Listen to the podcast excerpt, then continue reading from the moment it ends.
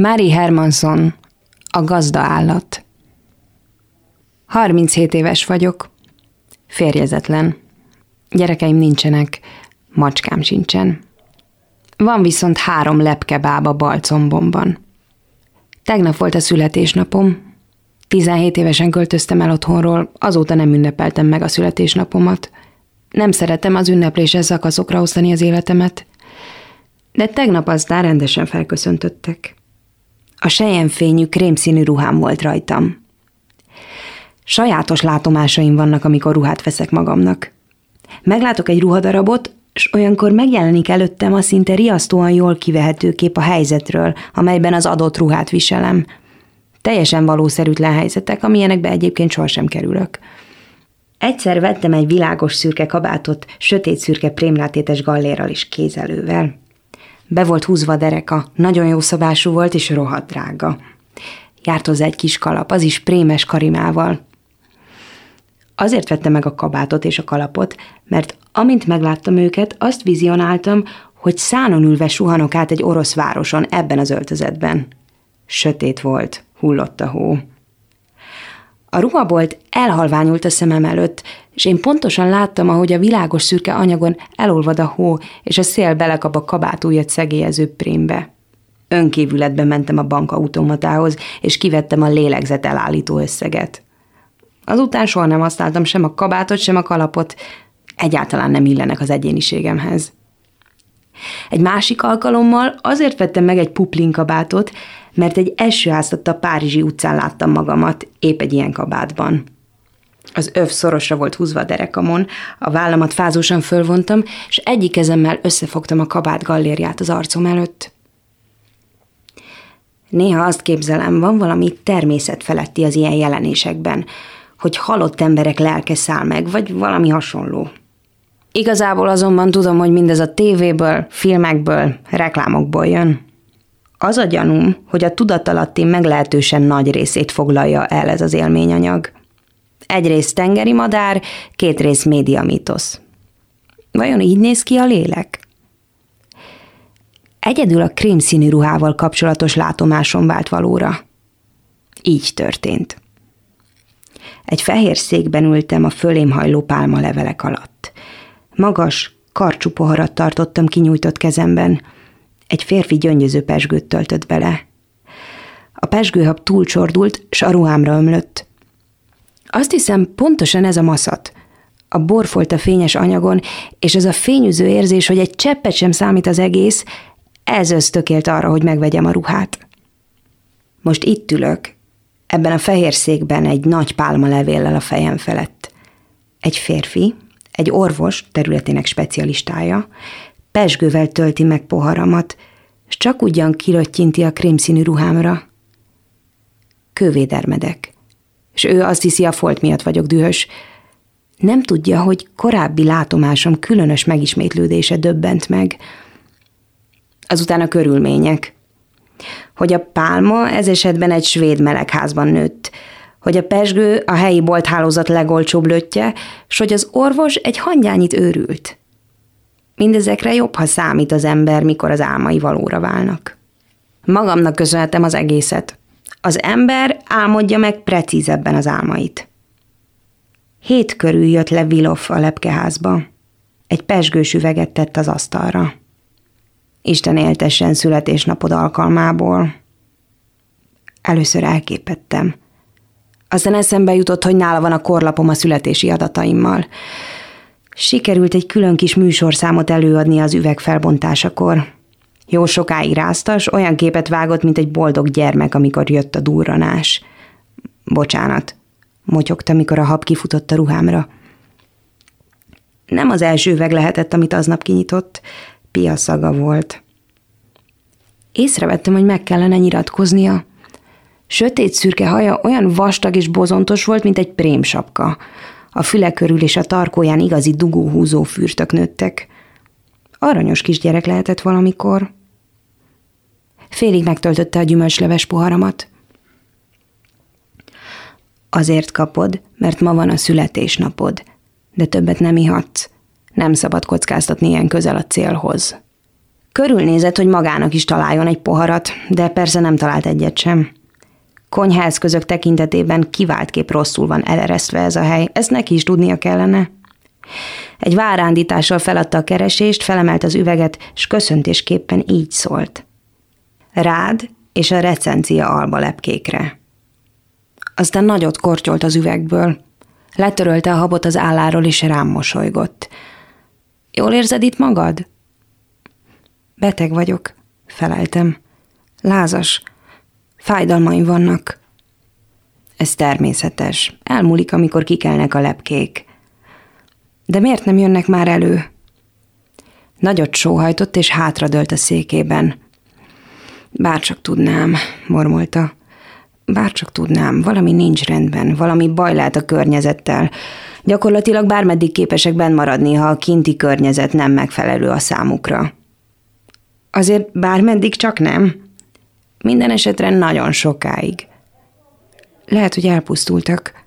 Megrázta a fejét, csak úgy ugrándoztak a fürtjei, aztán meghúzta a pesgős üveget. Honnan tudod, hogy nem pusztultak el? Tudom. Jó, de miből? Mosolygott magában, nem válaszolt. Talán be kellene mennünk a kórházba egy újabb ultrahangvizsgálatra, javasoltam. Semmi szükség rá. Életben vannak. Csak a kedvező alkalomra várnak. És ez vajon mikor érkezik el? Nem tudhatjuk, egy hét múlva, egy év múlva. Szopogattam a savanyú bort, és a válaszán töprengtem. Egyáltalán nem olyan biztos, hogy van kedvem egy éven át itt rostokolni a lepkeházadban. Mondtam, és végigúztam a mutató ujjam a pohár szélén. Talán más tendőim is lennének, például dolgoznom kell, hogy eltartsam magamat. De hát beteg vagy, győzködött lágyan. Nem dolgozhatsz betegen. Kiírlak táppénzre, ameddig kell. Az is elképzelhető, folytattam, miközben a szememmel a mutatóujjam körkörös útját követtem, hogy vannak emberek, akiknek hiányzom, akiket érdekelhet, merre vagyok, akik nyomoznak utánam. Á, biztosan nem aggódnak annyira. Megszokták, hogy időről időre elutazol, nem? Azt nem, hogy azt se tudják, hova mentem. Keresni fognak. Hm, mormogta, aztán ivott egy keveset az üvegből, s töltött még néhány cseppet a poharamba. Épp időbe vettem el a mutatóujjamat. Kikről beszélünk tulajdonképpen? Természetesen a hozzátartozóimról. A szüleid meghaltak. Közeli rokonaid nincsenek. A szívem nagyot dobbant. Honnan tudja? Rajta van a korlapomon? Milyen adataimhoz fér hozzá? A kórházban sem neki, sem másnak nem beszéltem a személyes viszonyaimról. Lehet, hogy más orvosnál igen, réges-rég, teljesen más összefüggésben. Vannak nagyon közeli barátaim, hazudtam minden szavamnak nyomatékot adva. Vilov nem válaszolt. Úgy tűnt, nem hallotta meg, amit mondtam. Felegyenesedett a székben, tekintete rátapadt valamire a hátam mögött. Megfordultam. Mi az? tudakoltam. Olyan nagyot nyelt, hogy láttam a mozgó Ádám csutkáját. Mi az? kérdeztem ismét, és körbe pillantottam a melegházban. Körös körül lepkék röpködtek, a növényzet zölden pompázott, illatozott. Ugyanaz a kis oázis vett körül, mint mindig. Olyan furcsa, suttogta Vilof. Azt hittem, áll valaki odakint. Senkit nem látok. Lehet, hogy én láttam rosszul. Közelebb húzta a széket, és előre dőlt. Talán rosszul láttam, de az is lehet, hogy jól. Ha az utóbbi igaz, akkor megvan a magyarázat. Magyarázat? Arra, hogy a recencia alba kivár. Tudják, hogy valami közeleg, óvatosak. Az arcát figyeltem, amely most egészen közel volt az enyémhez. A tekintetlen nagyon komoly volt, s nagyon ilyet. Felnevettem.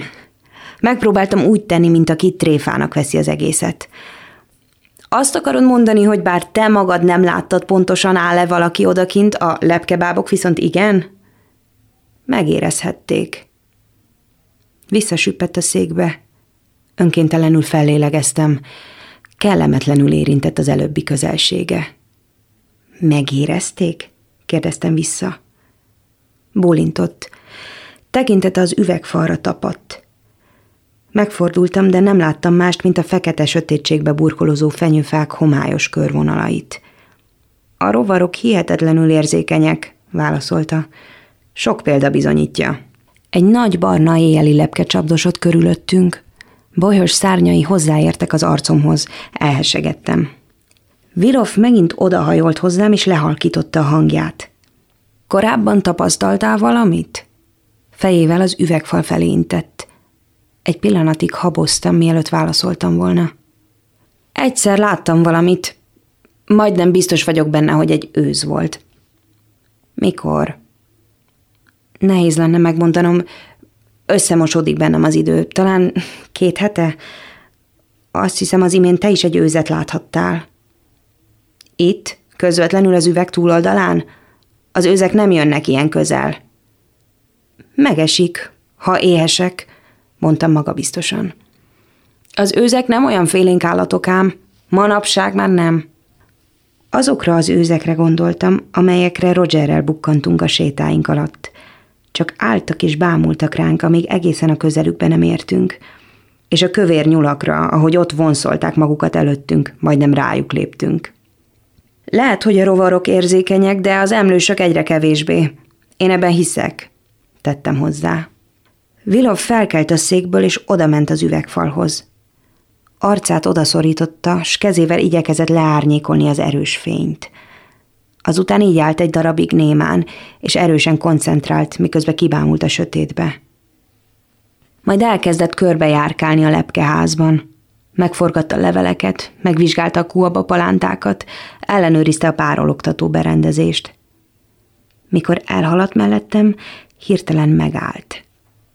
Azt kérdeztem, jól érzed itt magad? Nem az, hogy milyen a közérzeted. Szólalt meg, ezzel újra felvéve a korábban elejtett fonalat. Nehéz megkülönböztetnem egymástól ezt a két fogalmat, feleltem. Nekem nem. A közérzet azt akarja, hogyan éli meg az ember a saját testét, illetve lelkét. Ha viszont valaki jól érzi magát valahol, az arról az élményről szól, amiben az a bizonyos hely részesíti, ahol tartózkodik. Nem ok nélkül kérdezem. Nem a te kedvedért tettem lakhatóvá ezt az üvegházat. Ha mindennek vége, beköltözöm ide. Linda jelenti majd számomra a kapcsolatot a külvilággal. Eddig csak rövid időszakokat töltöttem itt, egy-egy hétvégét. Szóval milyen érzés? Mint már mondtam, nehéz külön választanom ezeket a fogalmakat, feleltem. De ha azt képzelem, hogy egészséges vagyok, láztalan, semmim se fáj, és elmehetek innen, amikor kedvem tartja, úgy igazán kellemes hely lehetne. Bár egy hétvégénél hosszabb időt még úgy sem töltenék itt. Leült. Kicsit eltöprengtem, mire utalt vajon azzal, hogy ha mindennek vége. Ma jártak nálam a dolgozószobámban. Meginterjú voltak, s az egészet szalagra vették. Kik? Egy pszichiáter és az asszisztense. Nem a kórházból, annyira nyíltan nem merik megtenni. Egy külsőst kértek meg. Egy olyan embert, akiről soha nem hallottam. Uh-huh, mondtam óvatosan. Egy halom kéziratomat magukkal hozták. Olyanokat, amiket visszakaptam a folyóiratoktól. Mindenről másolatot készítettek. Másolatuk volt a kollégáimnak írt leveleimről is, magánlevelekről. Pedig azokat nem a nyilvánosságnak szántam. Bizonytalan kézzel megragadta a pesgős üveget, megtöltötte a poharamat. Úgy tűnt egy pillanatra megfeledkezett az érzékeny lepkebábokról. Teljesen el akarnak távolítani, kiraknak a kórházból, ártalmatlanná kell tenniük. Sejtik, hogy valami közeleg, de nem tudják mi az. Még azelőtt el akarnak küldeni, hogy elkészülne. Biztos vagy benne, hogy az imént is őzet láttál? Elég biztos. Lehet, hogy tudnak rólad és szemmel tartanak. Én egy szót sem írtam sem rólad, sem a recenziákról. Mindent akkor szeretnék bemutatni, amikor elkészültem. Előbb nem. Úgyhogy nem értem, hogyan tudhattak meg bármit is. Mondtál valakinek valamit? A fejemet ráztam. Jól van. Rendben. Hisz olyan fantasztikus. Mikor a folyó útját eltorlaszolják, új árkot most magának. Nézd ezt az ember nevű ragadozó állatot az erdőírtó gépeivel, a milliárdjaival, a technikai adottságaival. És ugyanakkor itt van az a kicsiny rovar, ami nem engedi, hogy kipusztítsák. Egyszerűen más utat választ magának. A rajtam keresztül vezetőt, jegyeztem meg. Jelentőség teljesen bólintott. Igen, a rajtad keresztül vezetőt. Megemeltem a poharamat. Úgy éreztem, megint innunk kell a recencia albára. Enyém becsíptem. Mikor előbújnak a pillangók, mindent a nyilvánosság elé tárok. Azután önként visszavonulok. Nem kell kirúgniuk. Megyek magamtól. És beköltözöl a lepkeházba? Igen. Úgy képzelem, talán én lehetek az egyik gazda állata a recencia utódainak. Felelte szerényen. Ha nekem sikerült, neked is fog. Sok választásuk nincs. Ha csak nem hozol ide egy csimpánzot vagy ilyesmit. A fejét rázta. Már választottak maguknak utat. A fejlődés soha nem fordul vissza. Lehet, hogy hurkokat tesz, kerülő utakon halad előre, de soha nem tesz egyetlen lépést sem visszafelé. Kis ideig elgondolkodott a saját szavain. De aztán ott vannak azok, akiknek leghőbb vágya, hogy tönkre tegyék az egészet. Akik be akarják mocskolni a nevemet, akik kiröhögnek, érted? Ha megint látnál valakit az üvegfal előtt, azonnal szólj nekem. Legyen az ember, őz, hit bárminek, mondd el. Megígéred? Megígértem. Benyúlt az akója belső zsebébe, és előhúzta a pipáját. Meglepetten néztem, ahogy rágyújt. Jót tesz ez a pillangóknak? kérdeztem. Idegesen szivogatta a pipaszárat. Három gyufát is leégetett, mire sikerült meggyújtania a dohányt. Az első mély szippantás után rögtön nyugodtabbnak tűnt. Ó, ilyenkor félrehúzódnak. Megkérdeztem, mi történne az érzékeny recenciával, ha ő tényleg beköltözne ide, és nap mint nap dohányozna. Addigra abba hagyom a dohányzást. Egy kisé bosszúsnak látszott, mintha elrontottam volna az élvezetét. Hosszú ideig hallgatagon hátradőlt a székében, és pipázott. A lepkék valóban távol maradtak. Az a tréfa a pókkal szerintem szörnyűtett volt Linda részéről. Szólaltam meg. Elgondolkodva bólogatott. Úgy, úgy. Valóban. Miért csinálta? Nem is tudom. Lehet, hogy kicsit féltékeny volt rád. Féltékeny? Igen. Nyilván úgy véli kisé túl sok odafigyelés jut neked. Nincs hozzászokva, vagy rajta kívül mással is törődöm. Talán elkényeztettem.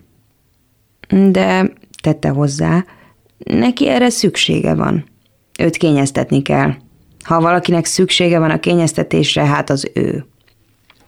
Megszívta a pipáját, kifújta a füstöt, s csöndben elmosolyodott. Tudod, hogy nevez téged? A grófnő. És miért? Nem szeret kiszolgálni téged. Én meg nem szeretem, ha kiszolgálnak. Tényleg így volt. Egyre jobban kezdtem gyűlölni azokat a piknikes kosarakat a mikróban felmelegített ételekkel, a falu pizzériájából hozott kihűlt pizzákat és az ízfokozókkal fűszerezett bolti grillcsirkét. Arra vágytam, hogy főzhessek magamnak. A grófnő, fortyantam fel. Azután ismét hallgattunk egy ideig. Felemeltem az üveget, de éreztem, hogy üres, úgyhogy visszatettem. Be kell vallanom valamit, mondtam. Félek. Sajnálom, a megijesztettelek. A problémáimat megtarthattam volna magamnak, de nem hiszem, hogy nyugtalankodnod kell. Rajtam kívül csak Linda tudja, hogy itt vagy, senki más. Biztos igazad van, és csak egy őz volt. Én a lepkékre gondolok. Honnan tudod, hogy nem okoz fájdalmat, amikor kikelnek? Igazából nem tudom elhinni. Összehúzta a szemét, és nagyon lassan kifújt egy tekergő füstcsíkot. Most szundító sárkányra hasonlított. Szeretnék elmesélni neked valamit, szólalt meg végül. Borneun történt körülbelül húsz évvel ezelőtt. Egy angol orvosi bázison dolgoztam. A szabadságom alatt egy kollégámmal együtt bevettük magunkat az őserdőbe. Mindkettőnknek megvolt a saját érdeklődése. Az övé a majmok, az enyém a lepkék iránt. Ő mesélt nekem a recencia albáról. Soha azelőtt nem hallottam erről a lepkeféléről. Az őslakosokkal való kapcsolataink keresztül szerzett tudomást a lepkékről. Az adatok valódiságáról csak később bizonyosodtam meg egy lepkekutató segítségével, és akkor ismertem meg a lepke latin nevét. Elhatároztuk, hogy felkeressük az Uris majmokat, bár majdnem lehetetlen vállalkozás volt. A már akkoriban is erősen megtizedelt faj kizárólag egy bizonyos megközelíthetetlen területen volt felelhető. Ráadásul ezek a majmok sok más majomfajjal ellentétben egyáltalán nem olyan kíváncsiak és merészek, épp ellenkezőleg hallatlanul félénkek. Mégis felkerekedtünk, egy hónapos őserdei tartózkodásra felszerelkezve. A kollégám tudta, hogy ebben az időszakban a majmok föntanyáznak a hegyekben, és az volt a tervünk, hogy a hegy lábánál várunk rájuk egy kuabafa ligetben. Az őslakosok szerint a majmok a hegyről lefele jövet mindig megállnak itt. Egy hét után megtaláltuk a helyet. Kifeszítettük a függő ágyakat a kuabafák szép sima törzsei között. Késő este feküdtünk le az egész napos vándorlástól kimerülten azon az ingoványos nehéz terepen. Az őserdő szélén táboroztunk, előttünk a nagy hegy. Reggel korán felébredtem, még sötét volt. Bár semmit nem láttam, könnyű puffanásokat hallottam a hegy felől, mintha valaki nagy ugrásokkal ereszkedne lefelé a meredek sziklákon. Ezek a sziklák képezték a hegy legalsó részét idelent, mielőtt a mélyen fekvő őserdő elkezdődött volna. Mozdulatlanul feküdtem a szúnyogháló alatt, és belebámultam a sötétbe. Egy-két óra múlva már kivilágosodott annyira, hogy kivehetőek voltak a sötét árnyak. Egy mohos sziklán ültek, pont előttünk. Néhányan zsenge leveleket tépdestek a hegy hasadékaiban növő kuaba fapalántákról, de a legtöbbjük szorosan egymáshoz bújva lefeküdt aludni. Magam is elaludtam, pedig ébren akartam maradni. A kollégám ébresztett fel, a közvetlenül mellettem lévő függőágyból suttogott felém. Attól tartott elijeszti a majmokat. Nagyon óvatosan lejjebb húztam a szúnyoghálót, hogy jobban lássak. A nap akkor kelt fel, vöröslött a hegy. Mint egy kivilágított színpadon úgy ültek ott a kis sziklafensíkon. Hímek, nőstények és a kicsinyeik. Néhányan ébren voltak, csöndben rákcsálták a kuaba leveleket, a többiek még aludtak. Egy koránkelő kölyök az alvó teste körül szaladgált, egy fiatal nőstény egy idősebb rokont kurkászott, szoptató anyák hunyorogtak álmosan a reggeli napfényben, s körülöttük a levegő telis-teli pillangókkal egy ezüstfehér pillangó felhő. A pillangók egyre többen lettek. Fehér foltként bukkantak elő a majmok szörzetében, hogy azután felemelkedjenek, s egyé váljanak a rajjal. A szívem majdnem megállt. A lomha álmos majmok, és ezek a belőlük kikelő szárnyas lények. A kollégám a fényképezőgép után nyúlt, ami egy ágon lógott közvetlenül a függő ágya mellett rettentő lassan mozgott. A mozdulat, ami normális esetben egy másodpercet vett volna igénybe, most öt percig tartott. De ez sem segített. A függőágy egy picit lengésbe jött, és a kötelek rendkívül halk nyikorgását a majmok azonnal meghallották. Egyetlen sikoltással felkeltették alvótársaikat. Levetették magukat a szikláról a lenti bozótosba, és eltűntek az erdőben. A lepkék még ott repkedtek egy pillanatig magukra maradva. Azután szanaszét szórodtak a levegőben, mintha szélfuvallat oszlatta volna szét őket minden irányba, majd eltűntek a fák és a bokrok között. A majmok és a lepkék látványa belém maródott. Nem tudtam többé elfelejteni. És egy dologban teljesen biztos vagyok. A majmok nem éreztek fájdalmat – úgy tűnt, nem is tudnak a pillangókról. Gyönyörű történet volt, amit Vilo felmesélt. Ettől egy kicsit jobban szerettem. De engem nem győzött meg. Sőt, inkább valahogy megrémisztett. Félek, mondtam újra halkan. Fáj. Beteg vagyok. Félek.